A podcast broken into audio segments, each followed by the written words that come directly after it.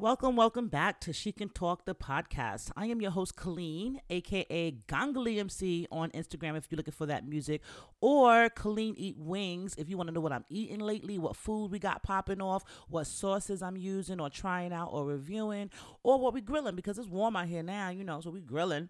So, yeah, you can tune in there and check it out. Let me know what you all think. So I can't lie, guys. I'm going to be real honest with y'all this week.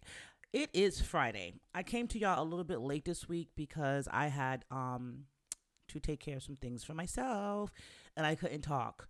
I was had surgery this week. I had surgery, dental surgery. It wasn't really like serious, but anytime someone's cutting you for anything, it is serious. So I was just kind of in a mind frame of like, let me focus on my health and make sure everything is good, and it is good. It is good. If I sound a little weird now, I am still under medicine, under meds.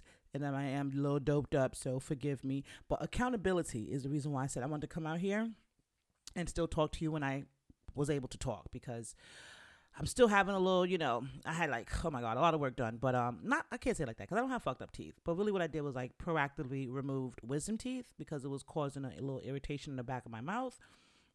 And so there you have it. When you remove teeth, you can swell up, you can have some pain, etc. So I'm just kind of going through all of the healing from that. And of course, it's in my mouth, so I couldn't really talk like that. And so the first day that I was able to talk, which is today, I said I'm going to reach out to you guys and say, hey, and just give you a little insight into my week. What else did I do? Busy week. I hope you guys checked out the last week's episode with DJ Sarah K from Paris, France. We went ahead, I interviewed her live from Paris, France. She did a mini mix on the show. So dope. I will say some of the mini mix came out a little weird on the playback. So I have invited DJ Sarah K back out. We're going to do maybe a ladies round table one day. I'm going to have a few guests that, a few past guests on there. We're going to talk about just a ladies round table and then maybe have some DJing at the end. I think that'll be pretty dope. So if you like the episode, give it a thumbs up. If you like it, tell a friend. You know my motto. If you like it, tell a friend. If you don't like it, still tell a friend. It's not going to hurt either way, right? Okay. So yeah, did the interview? Did you like my my episode about Aretha Franklin, Tina Turner, Marvin Gaye? When I tell you, I got a lot of feedback from that episode. Yeah, I guess you guys are like me. You like unknown, especially music type of stuff, and then crime stories. Yeah, so that episode, I got a lot of positive feedback, and then I also got a lot of people that was sending me tidbits, adding to it, oh yeah, they knew this, or they had a relative that knew this about them, or hung out with them, or they had an uncle or a grandfather who was a roadie, or just so many different stories started coming out, and I thought that was pretty cool because I like to always try to spark that type of conversation or spark that interest in people. So thank you all for tuning in. I really miss you guys when I don't talk to you all, so this makes my day. And thank you all for tuning in and checking me out and spreading the word. Thank you for all the likes. Thank you for all the shares. Thank you for all the word of mouth, love that I've been receiving. I truly, truly appreciate it. How can I forget, guys? I started a podcast, a She Can Talk podcast on IG page. So that way I can basically highlight whatever I'm doing for the podcast on that page. You guys can go follow it. So if you want to know where my music is, you already know that's Gangly MC. If you want to know what I'm cooking or eating or reviewing as far as food is concerned, that's Clean Eat Wings. If you want to know who's going to be on the podcast, what episode we're on, or catch up with past episodes, you can go to She Can Talk, the podcast. Well, I think it's She Can Talk podcast on Instagram, and you already know if it's music or if it's music related, you want to submit music, you want to book me for a show, you can go over to DOE_records. That's DOE records. Now, all of these IGs can be found on the website, doerecords.com. So if you just want to keep it simple, you can go over to doerecords.com, and you can just contact me through there, or you can follow me here on all streaming platforms where podcasts are available, and I will see you here every week. So yay. Thank you all for tuning in. Thank you all for just staying on the journey with me. I feel like I see the growth. I see like I told you guys, I started this just for GP, in the quarantine, going through stuff okay, I'm bored. My mind is giving me, I need to do something to stay busy. And so that's what I did, in addition to all the other stuff that I do, right? how much more busy do you need to be, Colleen? But I just thought this was a way to get to the people, to talk to the people and get my personality out there to you all. So with that being said, welcome back to a new episode, and thank you all for tuning in. Without further ado, before I go any further, I want to say rest in peace to DMX, rest in peace to Black Rob, rest in peace to Shock G from Digital Underground. It's been back to back lately. They say good and bad comes in threes. This is definitely three right here. Yeah, and you know, this weekend is supposed to be DMX's homegoing service, and that should be on YouTube and stuff like that. But just in addition to that, it's a really emotional time for families of these artists as well as fans of these artists and friends as well. You know, so I send my love out to all of you as well. Condolences out to everyone that's hurting around these recent deaths. And I'm sending you love. Love, light, and energy. Love, light, upliftment, and energy. Positive energy. Because it's tough. It's a tough, you know, tough times we're living in, yo, for real. So that's why, even though I be feeling like people get confused and shit and be really wanting to, like, hold grudges or like are convinced that you're holding a grudge against them or whatever, I'm trying my best right now to like not hold grudges. That's too much fucking time. It's too time consuming. Don't hold any grudges, guys. You know, love who love you. Celebrate. Go where you're celebrated, not where you're tolerated. That's my motto.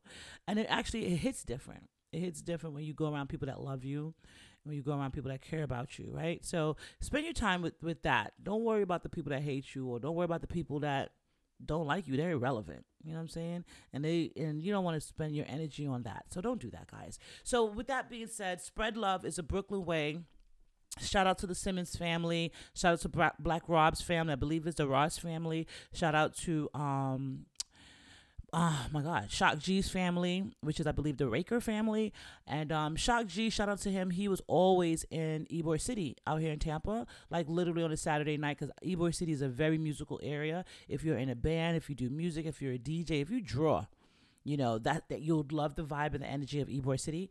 And like a couple of times we'll like do shows and I'll be down there performing, and then somebody will be like, oh, Shock G just walked past, and I'm like, oh shit, weird. I'm running to look and he's like gone. You know, one time I was performing on stage and he walked past and they was like, yo, Shock G just walked past, he said he's gonna come back in, but I had left before he did come back in. I was disappointed in that myself personally, but when he did come back in, he took pictures with everyone, he just showed everyone love, you know, and constantly. It wasn't just like a one and done thing. This is constantly what he did in the Tampa Bay area. So I'd like to say that maybe to some degree we might have been a second home for him out here in Tampa, because he was here a lot, like a lot. I've seen him, sightings of him since like 2018, you know, out Ybor City, just hanging around, like just really like a native, acting like he's native to Tampa, you know, which was cool to see. But once again, rest in peace to him, because that was like a double blow. Like we totally embraced him out here in the Bay Area, and we totally was like, you know, loving his presence.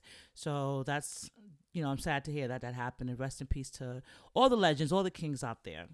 Yeah, I didn't want to really start it on a dark note, but I did. Sorry, guys. It's just the way of the world right now, right? But this episode, I wanted to talk about that show called Them. Them is a show on Amazon Prime.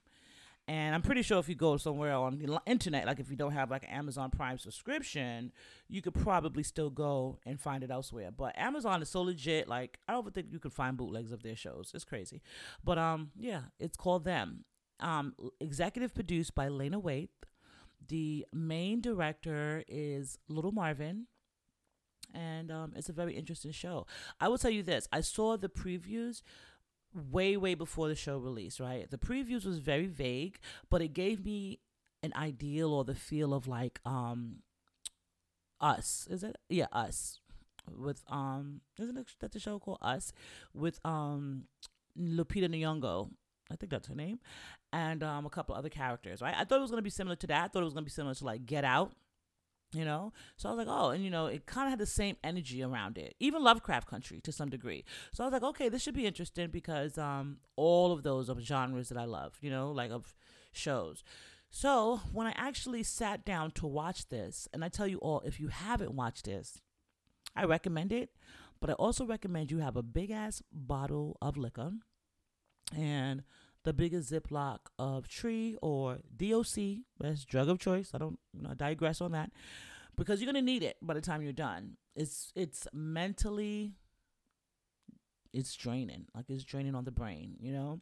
But I trudged through it. The reason why I drudged through it, because I wanted to be able to, you know, bring this to you guys as a review, because it is a good show. And I try to highlight shows that are highlighting Black people, you know, to bring that to not just my Black listeners, but to all my listeners. So all genres from all diverse crowds can be appreciated, right? So, yeah, so I'm going to watch this show because I want to review it and then, you know, put my opinion up on it. So my opinion is this, like, just to go off the rip, like, because I'm going to break it down and go into a little in depth, but just off the rip, it was very confusing. It jumped around a lot for me, right? So you would have to watch maybe a couple of episodes, like some of the more pivotal episodes, a few times to really say, hey, I understand what's going on.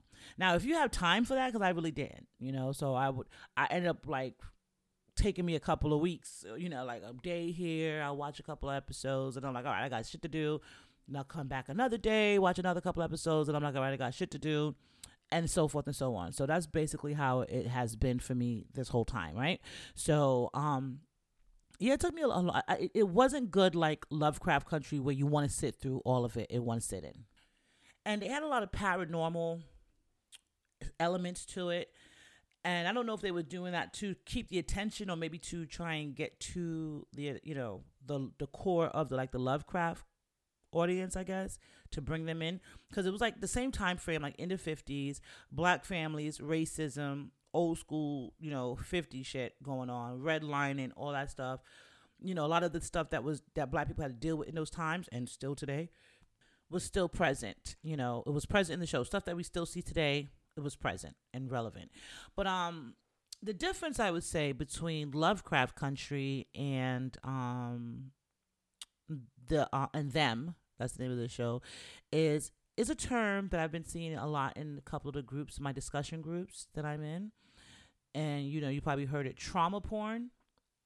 Yeah, the difference between the two, although Lovecraft Country had some triggering moments, and had some moments for you to talk about, like sundown towns, you know, like how they was harvesting the Black people's body parts, the redlining of not being able to live in certain neighborhoods, and if you did move into the neighborhoods, what happened to you type of thing. Both of them highlighted that, right? And then, you know, they had the paranormal factor on Lovecraft, which made it just like next level.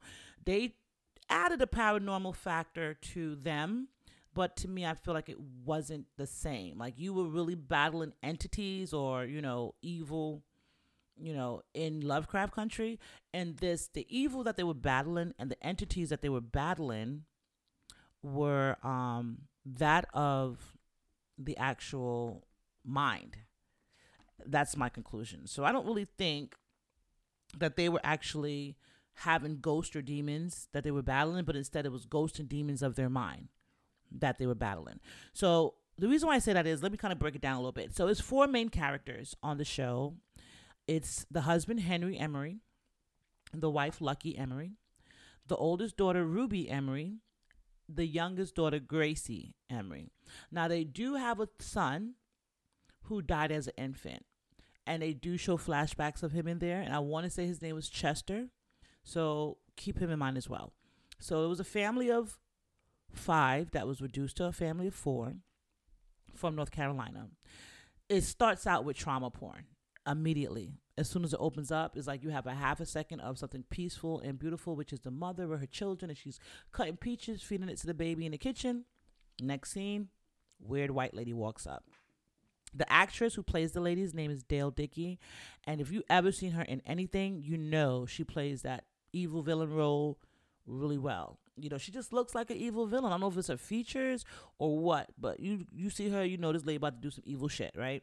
So she was the actress who basically came to the house in North Carolina and caused trauma right at the beginning of the movie. But you don't really see what happens as far as exactly what she did until like maybe episode 8 or 9. And you're like, damn, I knew it was some shit because I was getting triggered just from the first scene. This is what happened, and then you're further triggered, right? So, warning, If you get triggered easily by like racism or things happening to black people, you might not want to watch this. And I'm just being honest. But I say that everyone should watch it. It shouldn't just be a black people thing that watch it, because I don't, you know, as far as like on the receiving end, being black and watching a show like that, the trauma porn is triggering.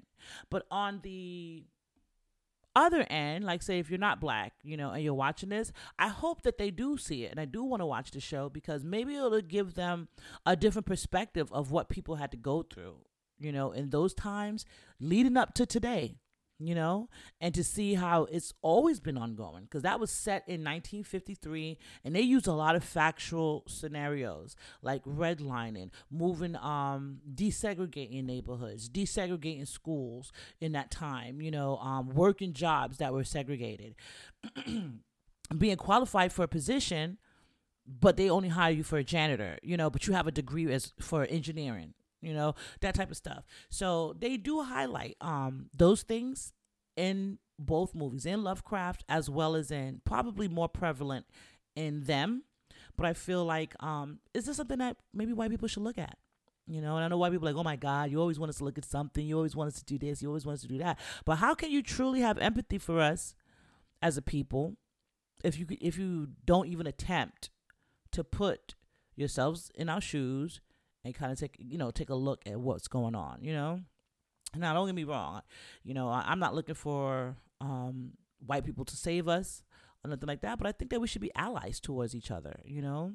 Black people and white people need to be allies towards each other. We're human, and that's all colors in between, too. It's just like, to me, black and white are the bookends, and you have everything else in between. But everyone needs to be allies towards each other because you just never know when and who would be the person that stands up for you when you need it, you know? Like, I've had that in my time where, you know, something might have happened, and then, like, you know, saying you kind of needed just the good word of someone trustworthy to let them know, like, yo, this is completely not her. You know what I'm saying? You could talk to you blue in the face, but they're not going to listen to you.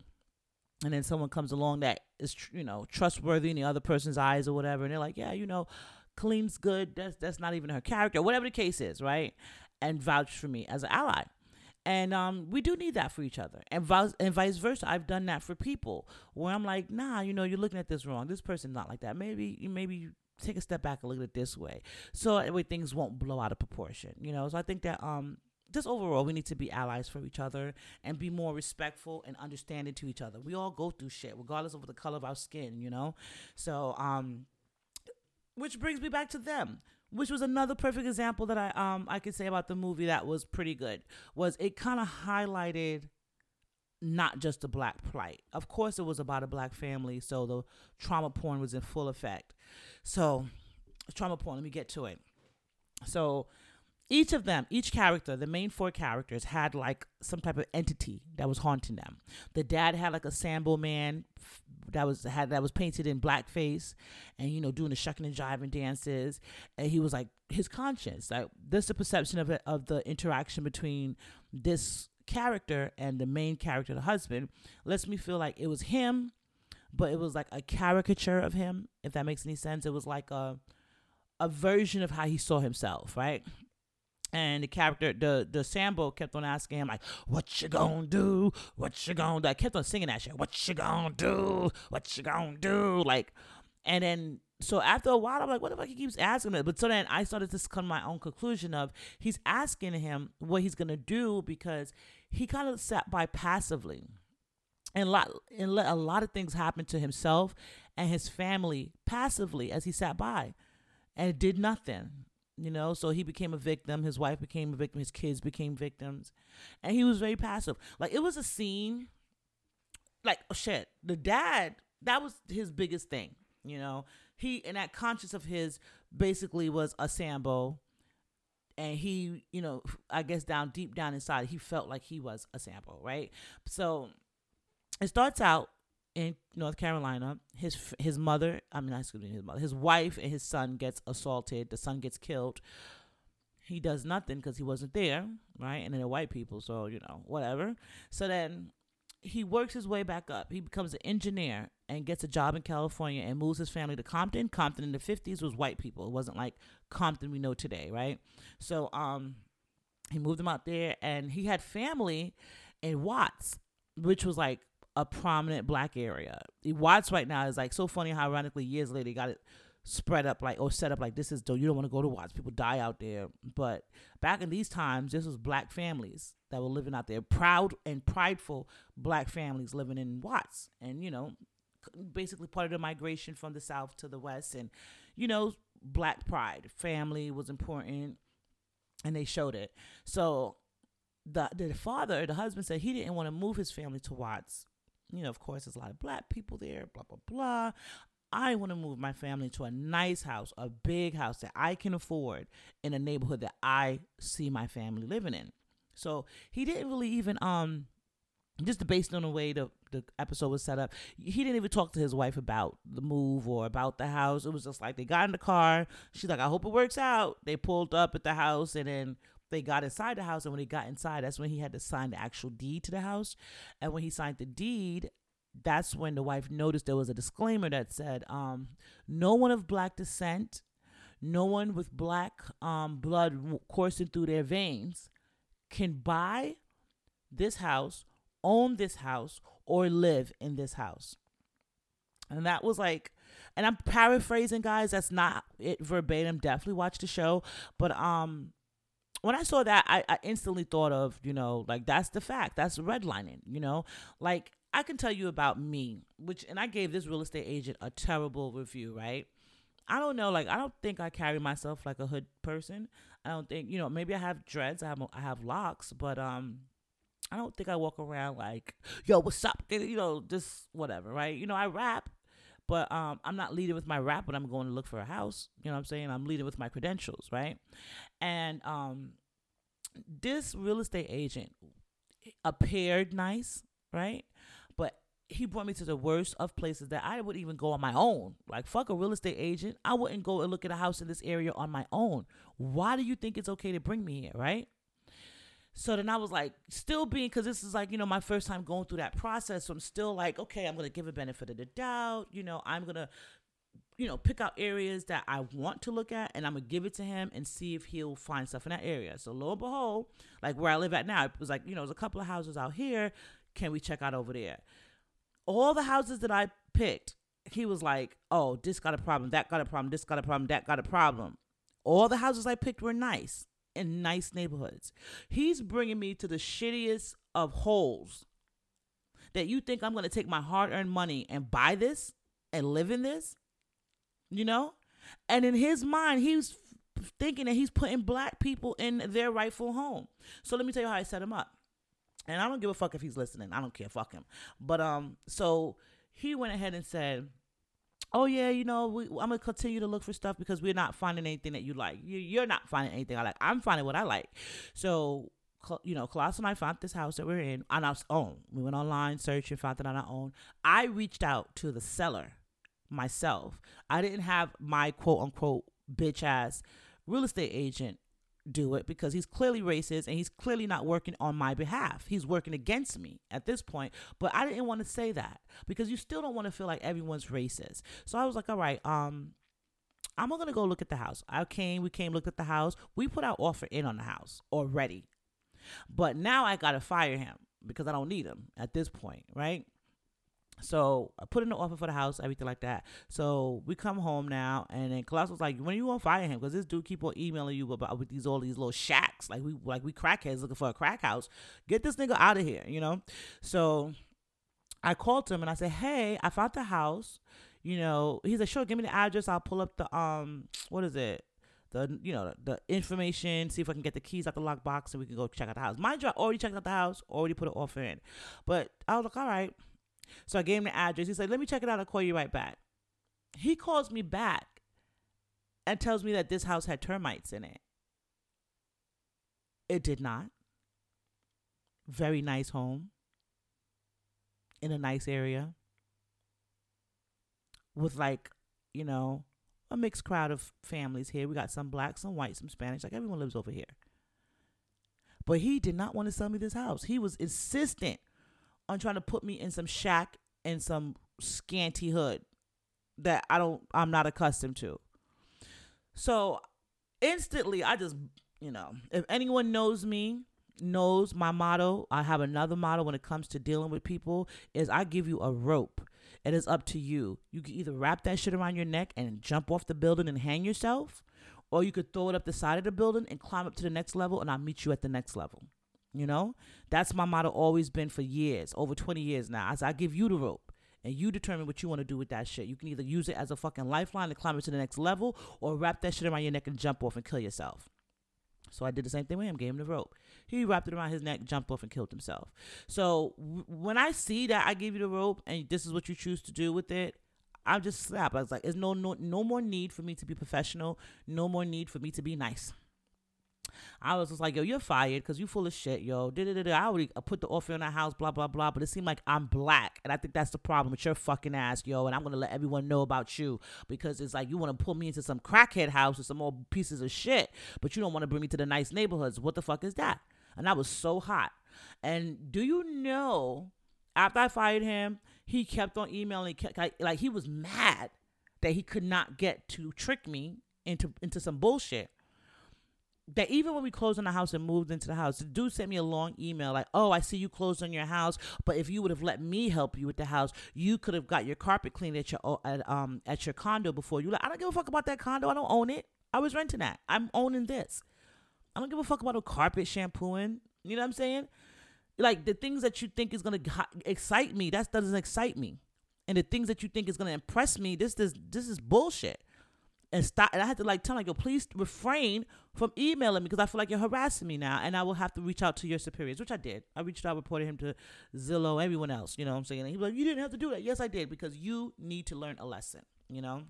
And that was my rant. So I've experienced it in 2016, okay? So 1953, even worse, because now they try to do it with a little bit of like, oh, if I act like I'm nice and I act like I'm, you know, working with you, but I'm feeding you shit the whole time, you're going to eat it.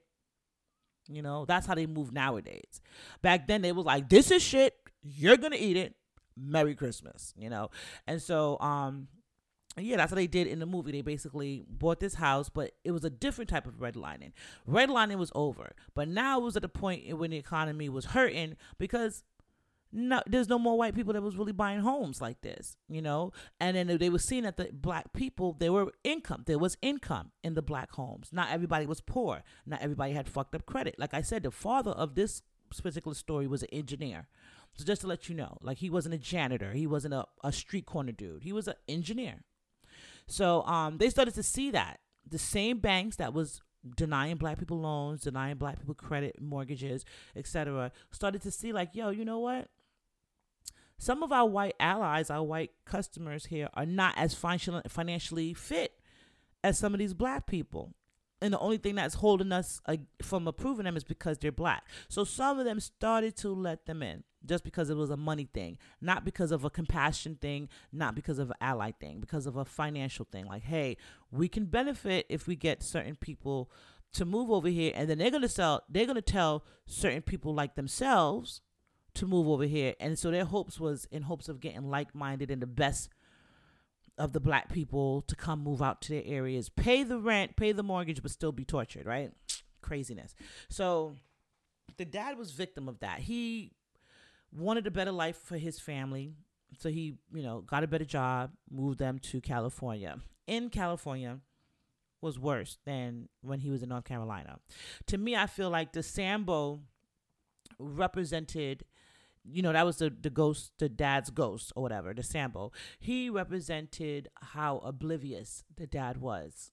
That's why he kept on asking, like, what you gonna do? What you gonna do? Like, you don't see this? Let me show you this. Like, he was, like, showing him different things and showing him, like, how he was oblivious over here having a good time when his wife was at home being raped and his son being murdered. You know, like, just showing him all this stuff playing over and over again. So, to me, I feel like that was maybe his guilty conscience saying, hey, you know, I messed up. I wasn't there for my family when they needed me. I'm not a man because of it. You know, that type of thing, you know?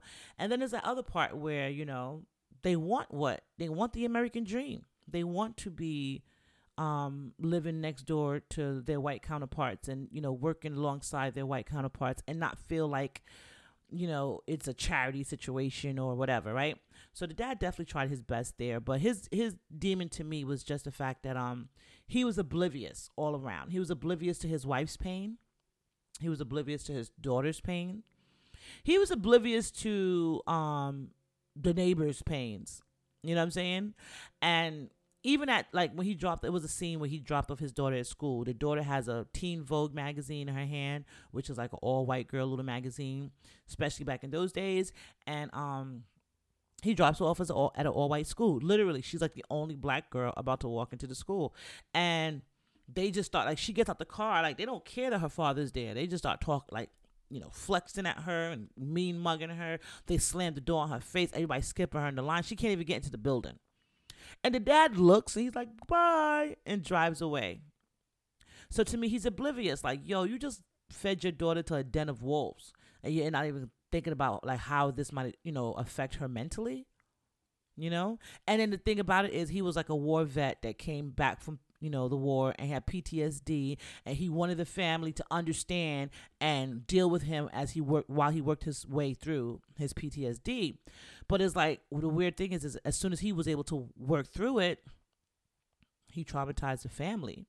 So it was like he kind of gave them his PTSD, if that makes any sense. So yeah, it was just like he did a lot of oblivious shit, like, you know, with that deed, and it was like, no black people could live in the house.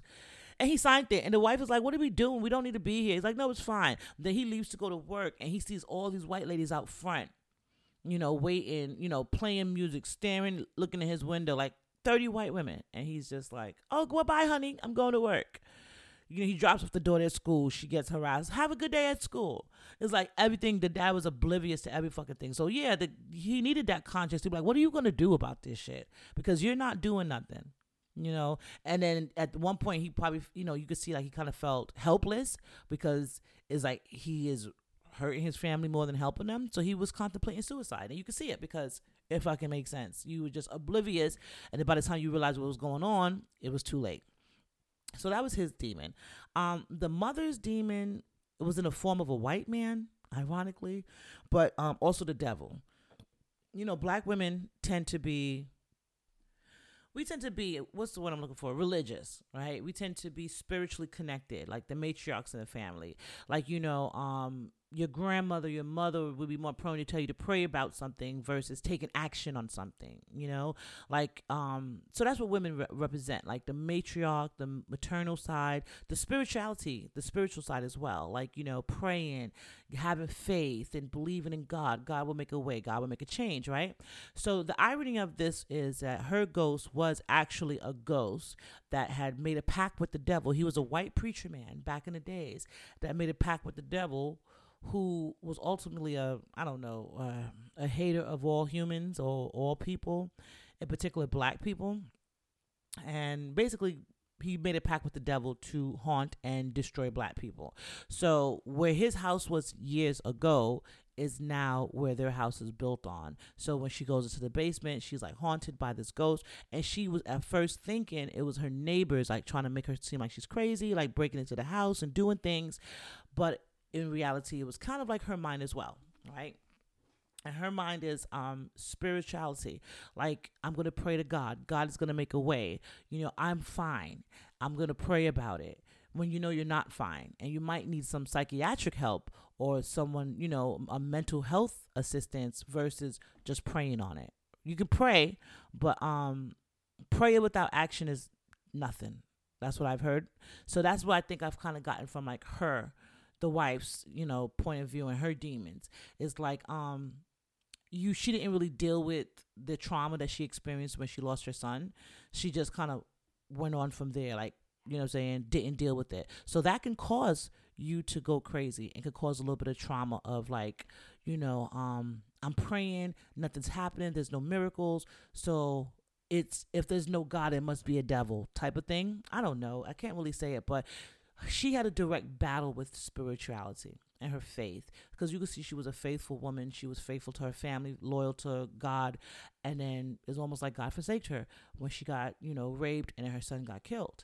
And then when her husband brought her to California, to this place where it's even worse, like these people are sophisticated white racists, you know, I think it just started chipping away at her mentals.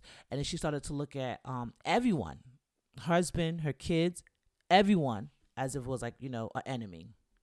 So I think for Lucky, which was the wife, paranoia set in for her.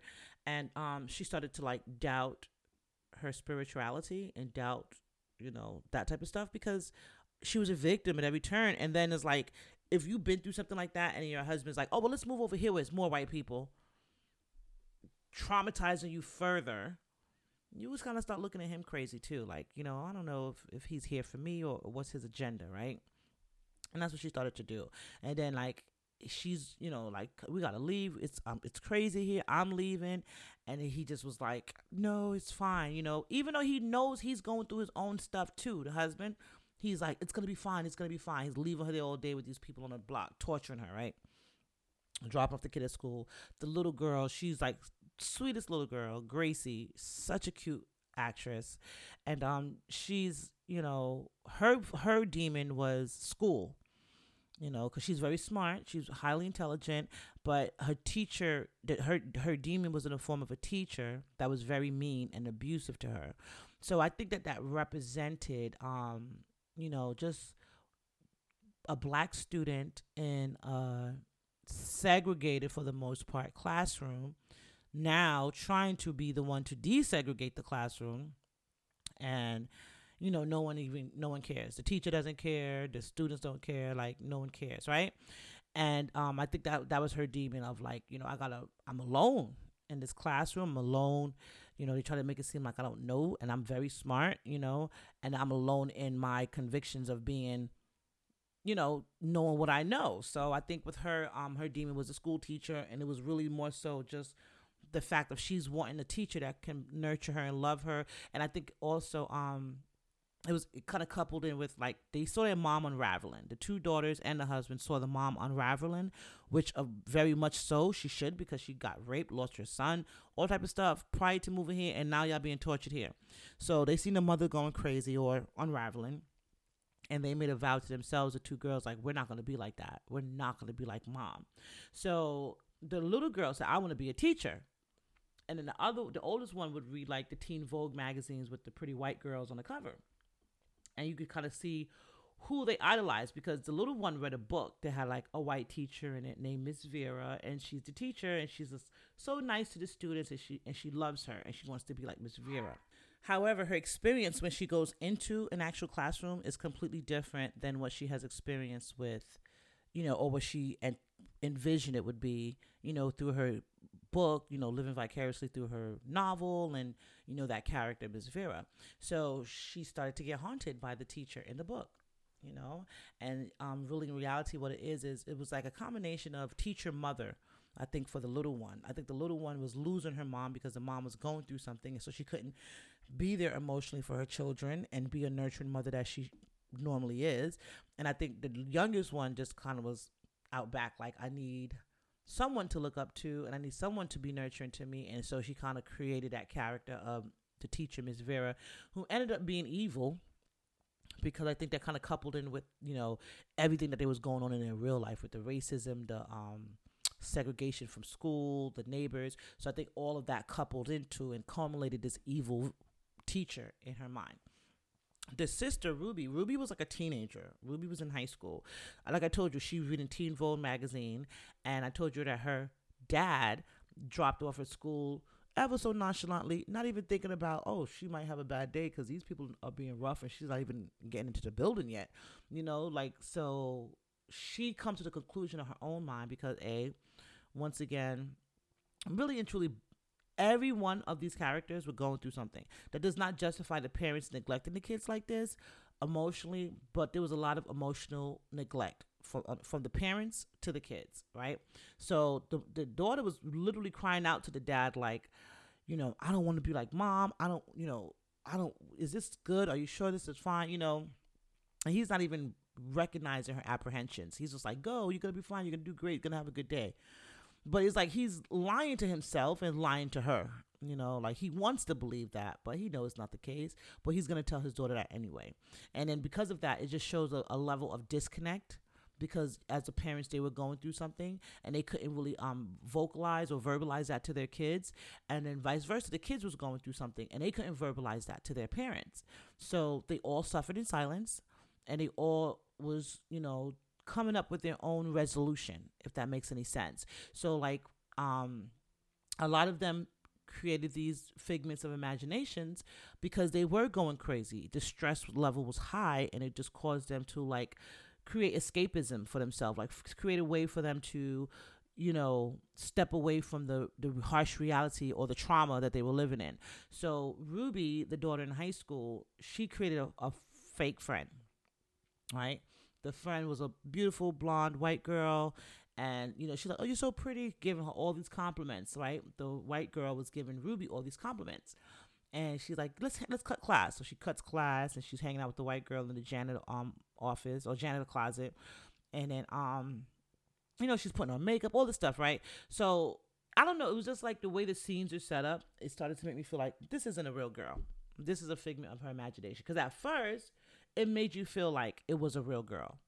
But then after a while, you come to the conclusion, like, this is a figment of Ruby's imagination, and this is her escapism. This is how what she's using to escape the trauma that she's dealing with daily at home and at school. So, and the reason why I say escapism, because in her mind, she created an imaginary friend. Like, how many kids, how many people you know without trauma, or maybe we don't know what type of trauma, but have imaginary friends or had imaginary friends. You know what I'm saying? Like, I had a cousin when we were little, she had an imaginary friend, and we used to have to play and make dinner plates for her too. And we're playing Barbies, and we got to get a Barbie for her imaginary friend too. Like, you know, we did that, but it wasn't like my cousin was mental. She was a little kid. But at the same time, when you start to get older and you start to create that, it's an escapism. I think even when you're a kid is an escapism, you know what I'm saying? Because my cousin was an only child, but you know what I'm saying? So you make you think, right? But I even think that it's an escapism because it's escaping from what they're dealing with. You know, like she's dealing with the segregation at school, the bullying at school, the teachers bullying her. Like the boy, like she answered the question and answered the question correctly. And they started making monkey noises, like, you know, that stuff or whatever in the classroom and made a big scene. She starts crying. The teacher doesn't send any of them that started that to the office. They send her to the office. And guess what the note was said? The note said, distracting the class. So I'm doing my work. I'm answering the questions correctly. And because they want to make monkey noises towards me, insinuating I'm a monkey, I'm the distraction. So you could just see how that was building up for Ruby. Like, oh my God, there's no escape from this bullshit, you know what I'm saying? So she created an escape for herself with her friend. I want to say the friend's name was something weird like Doris or something. I will totally look it up for you guys. Give me one moment here. I really want to say it was Doris. Don't ask me why. Boom, here we go, the cast. So, yep, I was right. Doris was Ruby's friend. So, after a while, she was like, you know, she would share all of her aspirations with Doris. Like, I want to be a cheerleader. I would love to do this. I would love to go to the bonfire and parties and all that stuff, right? So Doris is her friend. Like, she's like, girl, you're beautiful. You can do it. You should wear makeup. And so she's putting on makeup on her. She's like, you know, Doris is getting her dressed up. And she's like, you're beautiful. Then one day she comes to her and says, hey, girl, I tried out for the cheerleading squad and I made it. So after school, we got to practice. You're going to come with me to practice. So she's talking to the girl, and she's like, no, I'm not going to, you know, they probably don't want me there. Like, you know, you think it'll be okay? She's like, you're my friend. You're coming with me to practice. So then now it goes to this weird scene. And I say weird because when I watch movies, and I think I said this before, I think I might have said this on that episode that I did about Aretha and them. But when I watch shows, I watch it from an analytical standpoint versus just like watching it for the element of surprise. So I'm looking at like something is going on here, and let me look at this, the way this scene is set up. So the way this scene was set up, they're sitting in like a gym. She's sitting up against the wall watching the cheerleaders practice, and they're just saying like the same chair over. It's one chair, and they're saying it over and over again. But then as the camera pans through the girls, that are cheerleading, all of them look exactly alike. So to me, I feel like that was also a figment of Ruby's imagination, but it was like, in her mind, what she considered beautiful, which was like the blonde hair, blue eyed, you know, cheerleader, popular girl from school. Even her fake best friend was blonde hair, blue eyed, popular looking type of girl. So I guess she figured to herself that if she didn't have those natural aesthetics, that she was not beautiful, right? And it started to chip away at her self-esteem and chip away at her mental. In my opinion, her scene was the most triggering. And you saw I had to take a pause just now for that, because when they show her raveling or spiraling out of control, it was kind of sad because she was a young girl. And she just started to want to be white. She went from having an imaginary friend until basically imagining that she's white. And then I don't know where the hell she found a bucket of white paint, but old girl painted herself white and found some, I don't know if it was a wig or whatever, or if it was some like yarn, but glued it to her hair to look like blonde hair, and went to the bonfire party. So she's at the bonfire party where all of her classmates, 99% white, are out there dancing and drinking and having fun. And at first they wouldn't have even paid her any attention until she walked up to the front of the fire and stood in front of the fire and started doing the cheerleading routine that she had playing over and over again in her head, because apparently that wasn't real either to cheerleaders. So she's doing the cheers and she's carrying on, and then people just stop. Like the white people were traumatized, like, what the fuck is going on here? And then you just see her cheering, and then when she starts to realize that they're not loving her and they start to realize, like, I'm not white, you could tell like that reality kicked back in and she ran home. So definitely, just with them painting her white and all that stuff, her trauma was, I think I would have a better life as a white girl, because it's hard for me as a black girl. And, you know, she saw how hard it was for her mom, her sister, her dad. And, you know, so she figured if she was to be a white girl, it would be better for her. Also, that scene reminded me of another movie that had a very triggering scene like that. But Precious. I only saw that movie Precious once. Shout out to Monique and Gabrielle Sidibe for that piece of work.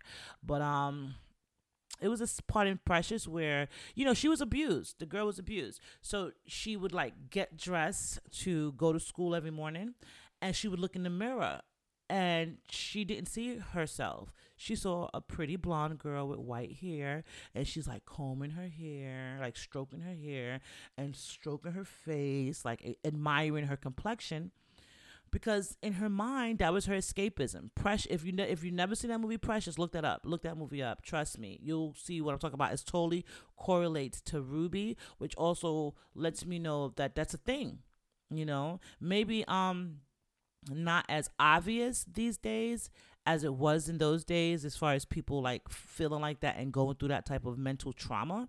But I think it is still relevant, because, like, for example, you see, like, I see it a lot. I'm not gonna say all the time, because I have friends of all complexions, all races, nationalities, ethnicities, so I don't try to divide anybody. But I have seen in the black community where a woman, a girl, might not even be high yellow.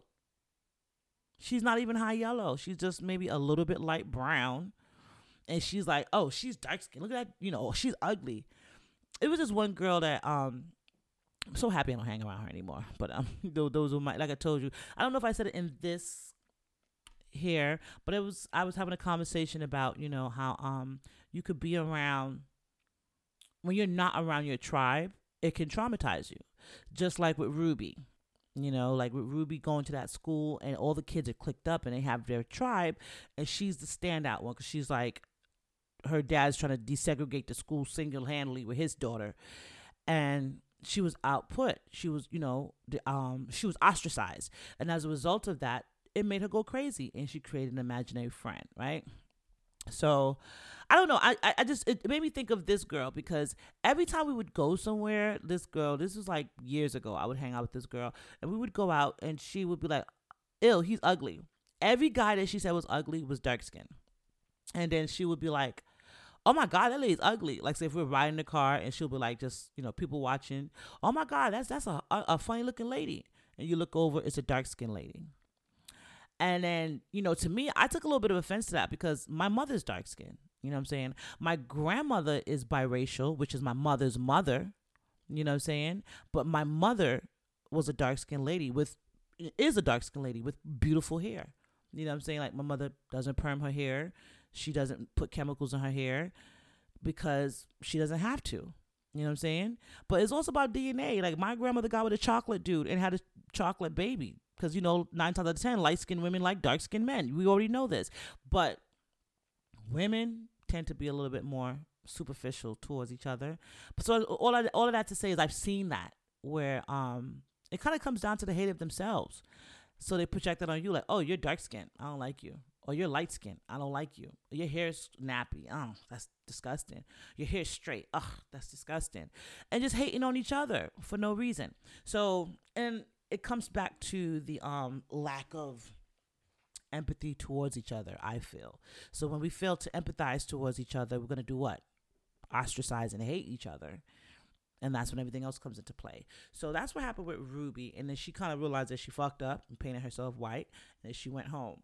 So she was like, Ma, something's wrong with me. Oh, my God. And the mother's like, you think something's wrong with all of us, you know? So the mom now, being that, you know, she's the matriarch and she has to be the one to bring her family back together and get her family out this bullshit. She snapped out of it. And she was like, you know what? I got to go ahead and get my family right. So she... actually was, I don't want to give away the whole show type of thing because I think you guys would find it interesting. Once you get past some of that trauma porn, it's very insightful because it makes you look at stuff from a different perspective, from the perspective of those times, plus, you know, like how those people that might have lived in those times, like how they feel today, and then just give you just a different psychological perspective of what Black people might be going through because of the norms that are put in front of them. Like, think about it. If you're all you see on TV, all you see on Vogue is beautiful, skinny, white women saying that this is beautiful, and you see your Black guys lusting after that, you see Spanish guy, every man is lusting after this skinny white woman, then we're going to start feeling like, damn, we must be fucked up and ugly then if we're not skinny and white. You know what I'm saying?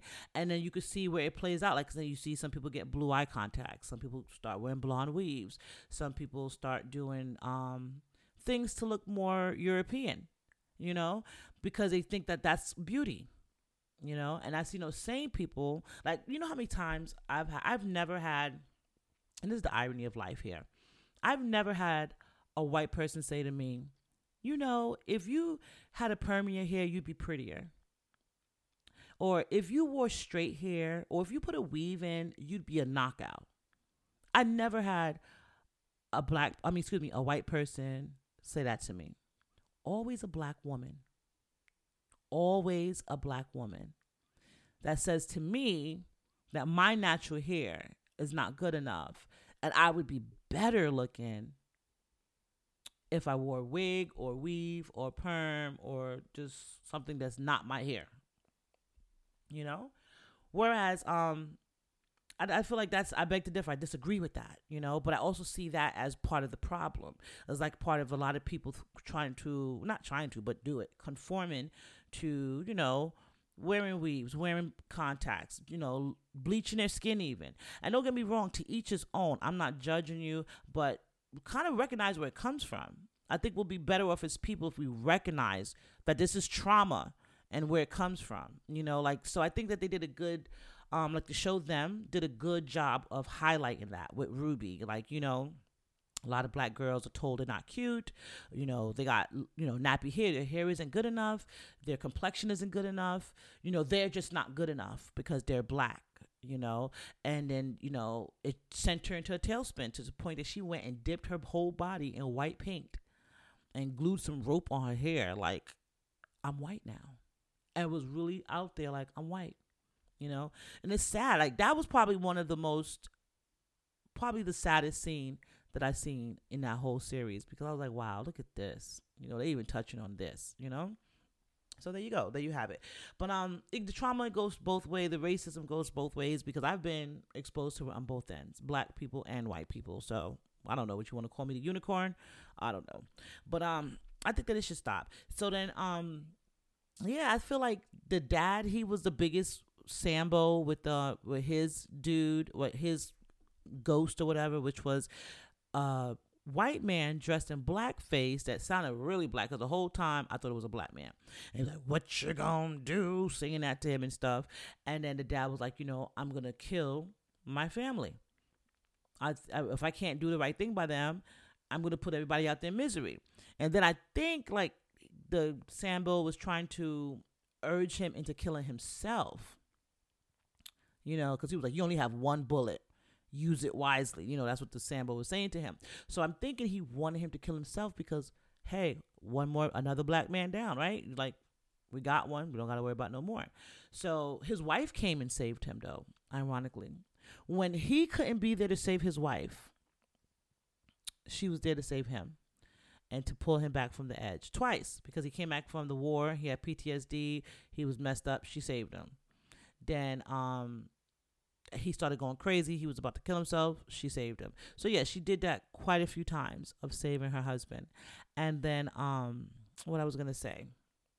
Yeah, so it's like the wife was like an unsung hero after she got her shit together, but she had to go through a lot. Her demon was basically an old white preacher, that I told you he was, had his own demons he was battling. It's like he loved black people, but then everyone around him didn't, so he felt like he had to do the right thing based on, for his people.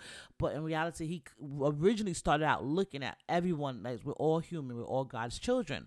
So he was nice to the black people at first, but then he tortured them.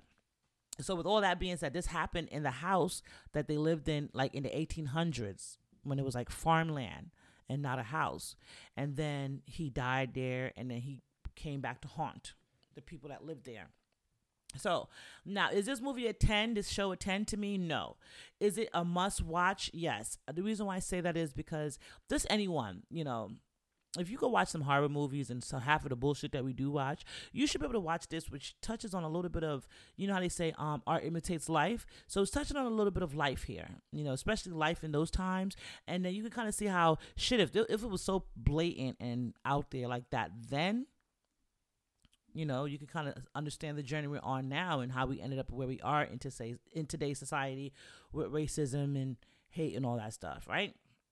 So it was very traumatizing, but, it was in a weird way interesting. Now, the only thing I didn't like, to me, I feel like there really weren't any heroes, if that makes any sense, because it was like they were all traumatized. The neighborhood was still traumatizing them. And, like it just didn't end on a satisfying note for me to feel like, yeah, their problems are solved.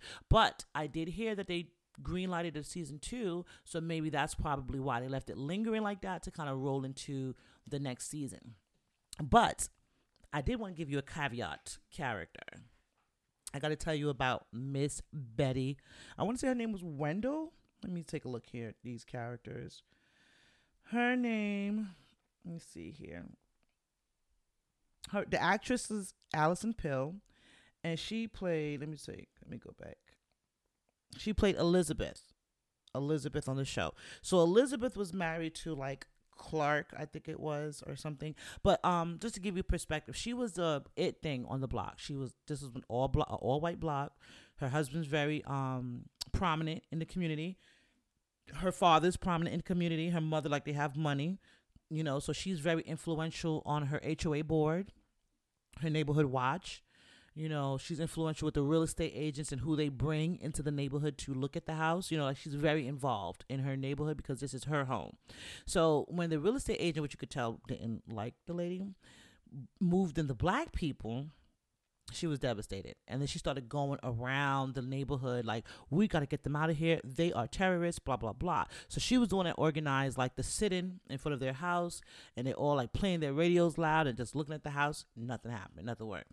She organized like home association meetings, and she's like, "We got to kill them." And they're like, "Relax, we're not killing them. Like, maybe we can get them out, but it's not that serious." Half of the white people that were living in the neighborhood, they financially was able to go to the next level in life. So they started to build houses in Beverly Hills and in, Malibu.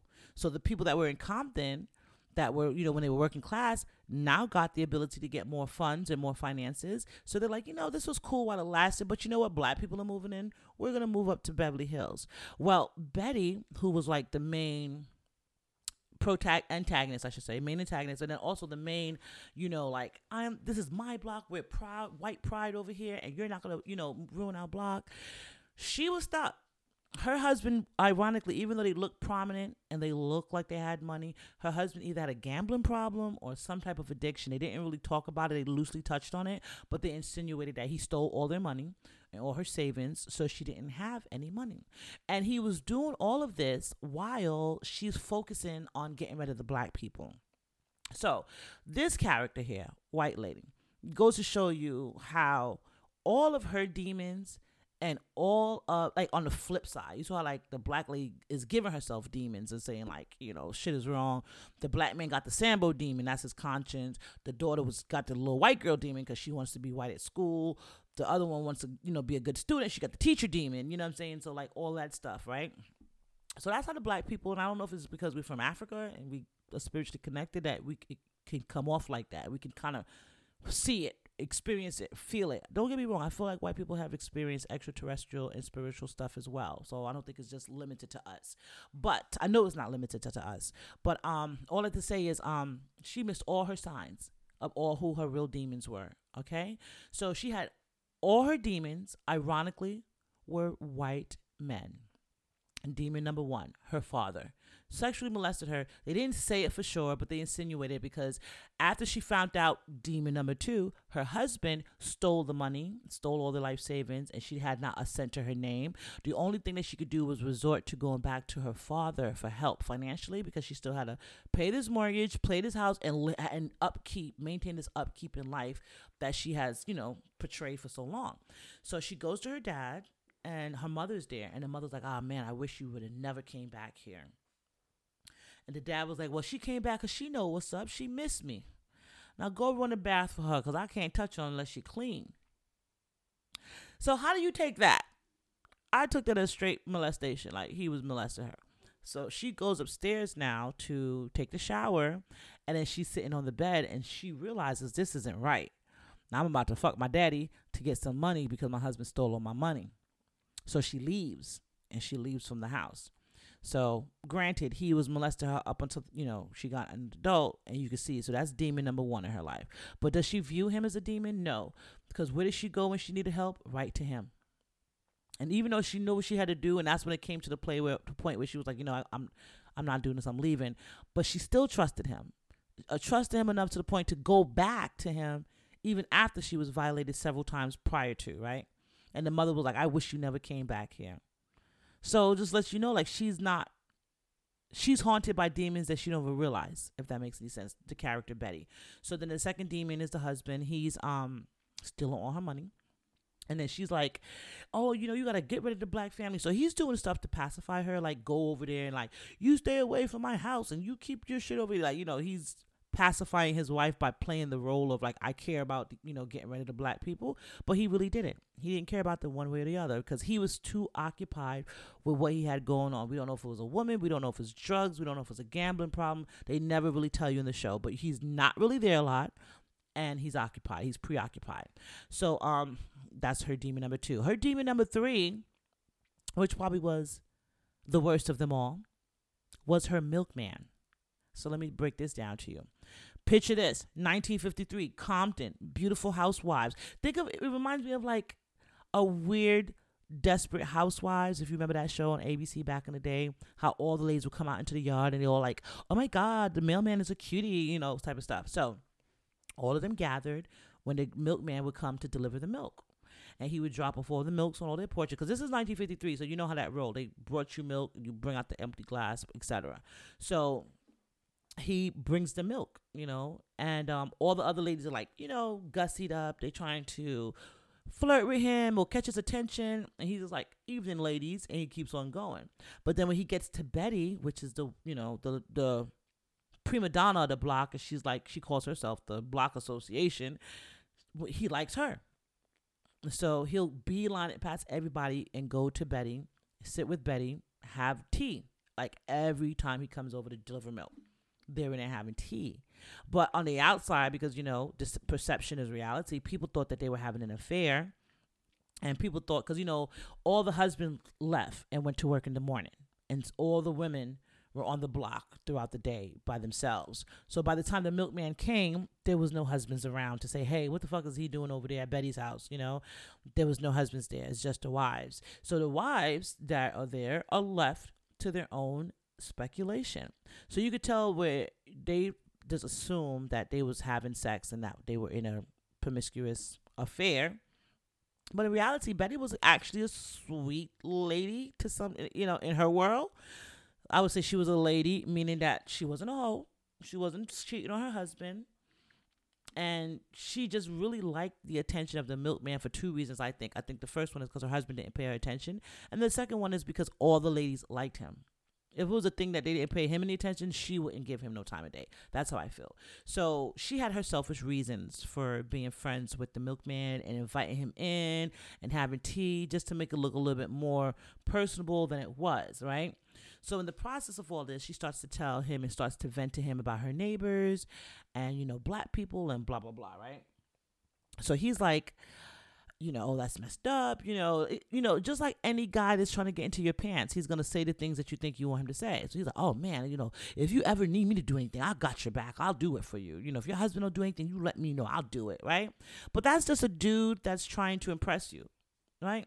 So a couple of scenes down the line there, she gets into the altercation with Lucky, which is the black wife from across the street, and Lucky smacks the dog shit out of Betty, like, best scene ever, smacks the dog shit out of her.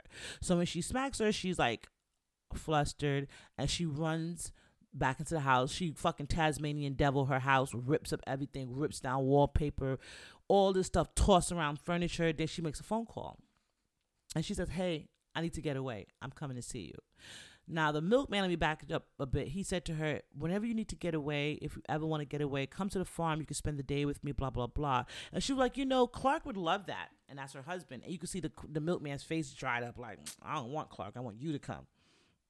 So I think she peeped it, too, because this day, when she found out that Clark stole her money, her daddy's molesting her, and the black girl smacked the shit out of her, she said, I'm going to see the milkman because, you know, she was looking for that empathy, that shoulder to cry on, right? So she gets out there and she starts, you know, like telling him, like, I can't do this, blah, blah, blah. She smacked me, blah, blah, blah. I need you to do something. Now, you promised me that you would kill them. And he's looking like, yeah, but let's talk about it. Like, come inside, relax. Let's talk about it. And she's like, please, you got to do it. He's like, I could do it, but let's go inside. So they go inside, right? They go inside. He's like, let me give you something to drink. He gives her something to drink. As she's drinking it, dude is like, man, I'm so happy. I could die right now. Like, who would have thought that you would have just came here like this? And she's like, okay, whatever. Next, you know, she passes out. Dude drugs her. She wakes up in a bunker underground that he decorated just like her house. Wallpaper and everything. Like a small mini version of her house. Girl. So he's down there with her and he's like, you know, I love you. Your husband doesn't treat you right, blah, blah, blah. And so she at first cooperates with him because she's like, what the fuck am I doing here? What the hell is this? Okay. So you could see that she was like surviving, using her survival skills at first. So she's like, okay, yeah, no problem. If you want me here, why don't you let me stay in the big house with you? He's like, no, it's quiet down here, which I didn't understand that part either because she was kind of cooperating with him. She kissed him. She kind of was cooperating with him. He was bringing her food, and he was like, you don't wear enough pink. And he brought her, like, pink dresses, and so she's down there in this bunker living with him. Well, he didn't live there. He would lock her in, and he would go to his house, which was upstairs, and then come back down, bring her food, etc. But had it there for a couple of weeks. So now, while she's there missing for a couple of weeks, they swear up and down that the black family took her and killed her because she was so obsessed with the black family and so obsessed. Like, that's all she could talk about to anyone that would listen is, I got to get rid of this black family. So if you're so obsessed like that to talk about someone and then something happens to you, they're instantly going to go back and be like, you know what? It might've been the Emerys because she hated them and they hated her. Right. So they started, you know, they ramping up their racism and their racial actions towards the black family on the block. They're like burning shit, breaking windows. They broke into the house and beat up the daddy, trying to hang him in the basement. Like, they was going all out, brawl out, right? I'm talking about trauma level on 10. Then come to find out, none of them had nothing to do with this woman's issue. She voluntarily went to a white milkman that she was trying to get to kill the black people for her. But guess what happened? She come to the conclusion that she didn't want to be there no more. So she tried to attack him and leave. And then she got up, she got out the bunker. She was up, on ground. She looked around. She's like, I'm free. She started running full speed. And the dude shot her in her back, killed her. The milkman shot her and killed her. Why? Because you sometimes don't see who your biggest threat is. You'll be so focused on someone that's not the threat, or something that's not even a fact, a portion or a third of your threat, and we'll focus on that versus, trying to really focus on what's happening and be aware. So I think that was her issue, clearly. You'll sit there and then she's like so focused on them that she didn't see her own threats. And she didn't even see her own threats as threats because they were white, so it was like, oh, they're not bad, and it just goes to show you. Another thing I thought was ironic was, notice how they always put missing people on milk cartons. What is that about? And did they use this character and make her go missing and a milkman take her for that whole narrative? I thought that was kind of interesting there, but it was just crazy because it shows you hey, yeah, you think that this person's a threat, or you think that this right here is gonna cause you the demise. No, not at all. What's gonna cause you the demise? You not recognizing your threats, and not recognizing what you should be aware of. So yeah, overall, damn, I would give it on a scale of 1 to 10, a 7, just because the trauma was on overload. I can't take it. I really can't take it. I'm looking forward to some lighthearted shit, something else other than black trauma. I'm trying to think of something. And it's sad because I can't even really think of anything without black trauma in it. Snowfall is good, but it's trauma. Power, it's good, but it's trauma. Lovecraft Country died at the end, trauma. Them, trauma. So I just really wish we can kind of get back to a spot of where we don't have to be all about the black porn or black trauma porn when our movies, I don't want to see another movie about a kid getting killed by the police. I don't want to see another movie about no hanging or no slavery. And this era, though, believe it or not, I'm about to contradict myself here, because Lovecraft Country, as well as Them, both were set in an era, a time frame that you don't really hear a lot about. You just hear rumors of how it was, or whispers of how it was, but no one never really put it on the fucking big screen like that. Hey, look, we're gonna do a show about Chicago 1953, or we're gonna do a show about Compton 1953. And then when you think of Compton 1953, you see all these white people, it's like, oh wow. And it just brings you back to the reality of everything changes. And everything had a starting point, So, yeah, that's what I just wanted to say about that. I just thought that was interesting. And I thought that at the same time, it was just, it was a lot. It was a lot to take in. Still, it's 10 episodes. So I gave you just a mini breakdown. Okay, and honestly, some of them stuff you might have to watch twice. I didn't, so I just gave you the graze over, because I'm pretty sure I missed out a lot of details on stuff. But at the same time, I didn't want to give you everything, so that in case if you do choose you want to go see it, you can see it. And if you like it, or if you have an opinion, or if it's something that I missed, please hit me up and let me know so we can discuss it. I'm always on, Facebook, Girls Who Manifest. I am on Lovecraft Country discussion group. I'm also, me, you can go to my Instagram, DM me, hit me up. I am very friendly, very approachable. I have an open door policy, so you guys can talk to me. Just don't bring no trauma and no trauma porn my way, because I don't got time for that. I don't. Another thing, yeah, so next couple of weeks here, I will be doing some more interviews, so I'm looking forward to that. Like I told you earlier in this episode, I will be bringing DJ Sarah K back to do a a better mix, because that was my fault. Don't blame it on her. Blame it on me and my sound on my side. But it's all good. We're going to work that out. And I hope you guys are liking this. I hope you guys are liking the interviews I'm bringing forward. And I hope you guys are liking my TV reviews, because I am really committed to these guys for y'all, you know, to this for you all. It's like accountability on my part. Like I say, hey, I want to give you movie reviews, food reviews, music stuff, and my life. And so I think I'm doing a great job with that. I give myself on the back, because I'm actually about to end this here soon, because I'm getting a headache. I told you I had surgery this week, and yeah, it's certain spurts I'm good, other spurts I'm not. I gotta lay it back down. So I think right now that's what I will be doing, is laying it back down and resting my face. And yeah, I'll get back to you guys later on. Once again, you know, I want to send a rest in peace and much, you know, condolences to the DMX, family of Black Rob, family of Shock G from Digital Underground. And just because this was the dark episode, I don't really want to end it with a dark song. So I'm going to end this with the Humpty Dance from Shock G, because that was a awesome song. I still remember where I was when that song came out. Okay, I remember what I was doing. I remember where I was at. It's awesome, you know. Another thing, another person on an uplifting note, I want to shout out Redman and Method Man for that verses. Definitely top three verses for me. I don't know about y'all. I loved it from beginning to end. Some people like it's not a verses. Honestly, none of these verses are battles. These verses are appreciations, you know, for each other.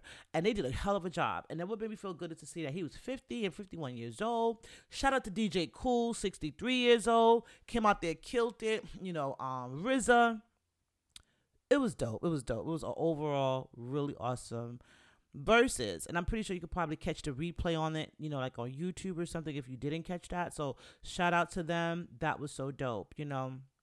Another thing I just want to say is, yeah, you know, in these times it's hard, because we're seeing a lot of trauma porn, not only on TV, not only on shows, but we're seeing it on social media.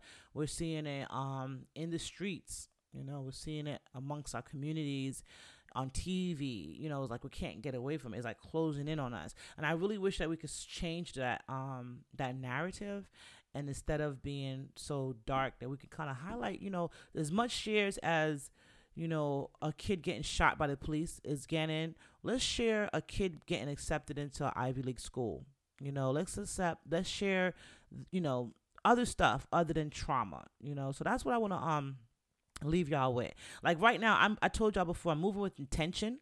So I've been cleaning up my Instagram. I've been cleaning up my social media platforms and using them for specific things. So like say Gangly is the music. So if we're not music friends, or if we're not, you know, if it's not related to music per se, I probably won't reach out to you on that platform. You know what I'm saying? And vice versa. On my Clean Eat Wings platform, it's all foodie, all food blogging, all foodie reviews. So I don't know, like, until I get a little bit more, you know, get to see a little bit more results from what I'm trying to do here, I kind of just want to keep everything with intent. And so, like, look for the music over here on Gangly MC. You look for the food on Colleen Eats Wings. If you want anything else related to the music or booking, that's DOE records.com. The podcast even has its own Instagram right now, and that's She Can Talk Podcast. And the reason why I'm doing it is because I don't want you guys having to scroll through a timeline of freestyles and, you know, shows I performed at to find my latest episode for She Can Talk. So I gave you guys a direct area to go ahead and check it out. All right, I'm not going to hold you guys. I talked to y'all long to death, and my head is splitting, so I got to take some medicine and lay it back down, guys. But keep me in your prayer. Send me some healing energies my way. I'm doing good. I feel good. I'm out the woods as far as, you know, my teeth are gone that I was extracted, but just the healing process. So keep me in your prayers. And you know my motto: if you like it, tell a friend. If you don't like it, tell a friend. It ain't going to hurt either way. Until next time, y'all, stay blessed. Love yourself, because you can't love me if you don't love you. All right? Y'all be good out there and stay safe. Peace.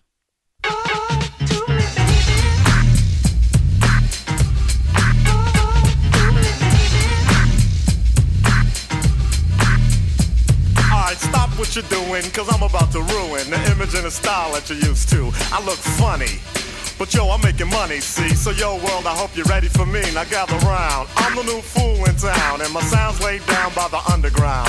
I drink a bottle of Hennessy you got on your shelf, so just let me introduce myself. My name is Humpty, pronounced with the umpty. Yo, ladies, oh, how I like to funk thee. And all the rappers in the top 10, please allow me to bump thee. I'm stepping tall, y'all, and just like Humpty Dumpty, you're gonna fall when the stereos pump me. I like to rhyme, I like my beats funky, I'm spunky. I like my oatmeal lumpy, I'm sick with this. Straight gangsta Mac. But sometimes I get ridiculous. I'll eat up all your crackers and your licorice. Oh, yo, fat girl, come here, are you ticklish? Yeah, I called you fat. Look at me, I'm skinny. It never stopped me from getting busy. I'm a freak. I like the girls with the boom. I once got busy in a Burger King bathroom. I'm crazy. Allow me to amaze thee. They say I'm ugly, but it just don't faze me. I'm still getting in the girls' pants, and I even got my own dance. The Humpty Dance is your chance to do the hump. Come on. Do the Humpty Hump, come on and do the Humpty Hump. Check me out, y'all. I do the Humpty Hump, just watch me do the Humpty Hump. Yeah, do you know what I'm doing the Humpty Hump? Come on, I do the Humpty Hump, I do the Humpty Hump. People say, yo, Humpty, you're really funny looking. That's alright, cause I get things cooking. You stare, you glare, you constantly try to compare me, but you can't get near me. I'm giving more C, and on the floor B, all the girls, they adore me. Oh yes, ladies, I'm really being sincere, cause in the 69, my Humpty nose will tickle your rear. My nose is big, I'm not ashamed. Big like a pickle, I'm still getting paid. I get laid by the ladies, you know I'm in charge. Both how I'm living and my nose is large. I get stupid, I shoot an arrow like Cupid. I use a word that don't mean nothing, like Luke did. I sang on Do What You Like, and if you missed it, I'm the one who said just grab them in the biscuits. Also told you that I like to bite. Well, yeah, I guess it's obvious I also like to write. All you had to do was give Humpty a chance, and now I'm gonna do my dance. The Humpty Dance is your chance to do the hump. Come on, yeah, sexy lady, do the Humpty. Come on, I'll do the Humpty hump, sexy baby. Everybody, come on and do the hump. Do you know what we're doing? We're doing the Humpty Hump, y'all. I'll do the Humpty Hump. Watch me do the Humpty Hump. Ah, yeah, that's the break, y'all. Let me let that bass groove right here. Ah, yeah. Now that I told y'all a little bit about myself, let me tell you a little bit about this dance. It's real easy to do. Check it out. First I limped to the side like my legs was broken, shaking and twitching kinda like I was smoking. Crazy, whack, funky. People say you look like MC Hammer on crack, Humpty. That's alright, cause my body's in motion. It's supposed to look like a fit or a convulsion. Anyone can play this game. This is my dance, y'all. Humpty Hump's my name. No two people will do it the same. You got it down when you appear to be in pain. Humping, funkin', jumping, dig around, shaking your rump. And when a doodle jump punk points a finger like a stunt, tell him step off, I'm doing the hump. The Humpty Dance, here's your chance to do the hump. Everybody, I do the Humpty Hump. Come on, I do the Humpty Hump. Sexy lady, I do the Humpty Hump. I do the Humpty Hump. I'm doing the Humpty Hump. We're doing the Humpty Hump, y'all. Watch me do the Humpty Hump. I do the Humpty Hump. Check it out, black people. I do the Humpty Hump. I do the Humpty Hump. Come on, white people. I do the Humpty Hump. I do the Humpty Hump. Puerto Ricans, I do the Humpty Hump. Just keep on doing the hump. Samoans, I do the Humpty Hump. Do the Humpty Hump. Ah, yeah. Let's get stupid. I do the Humpty Hump. I do the Humpty Hump.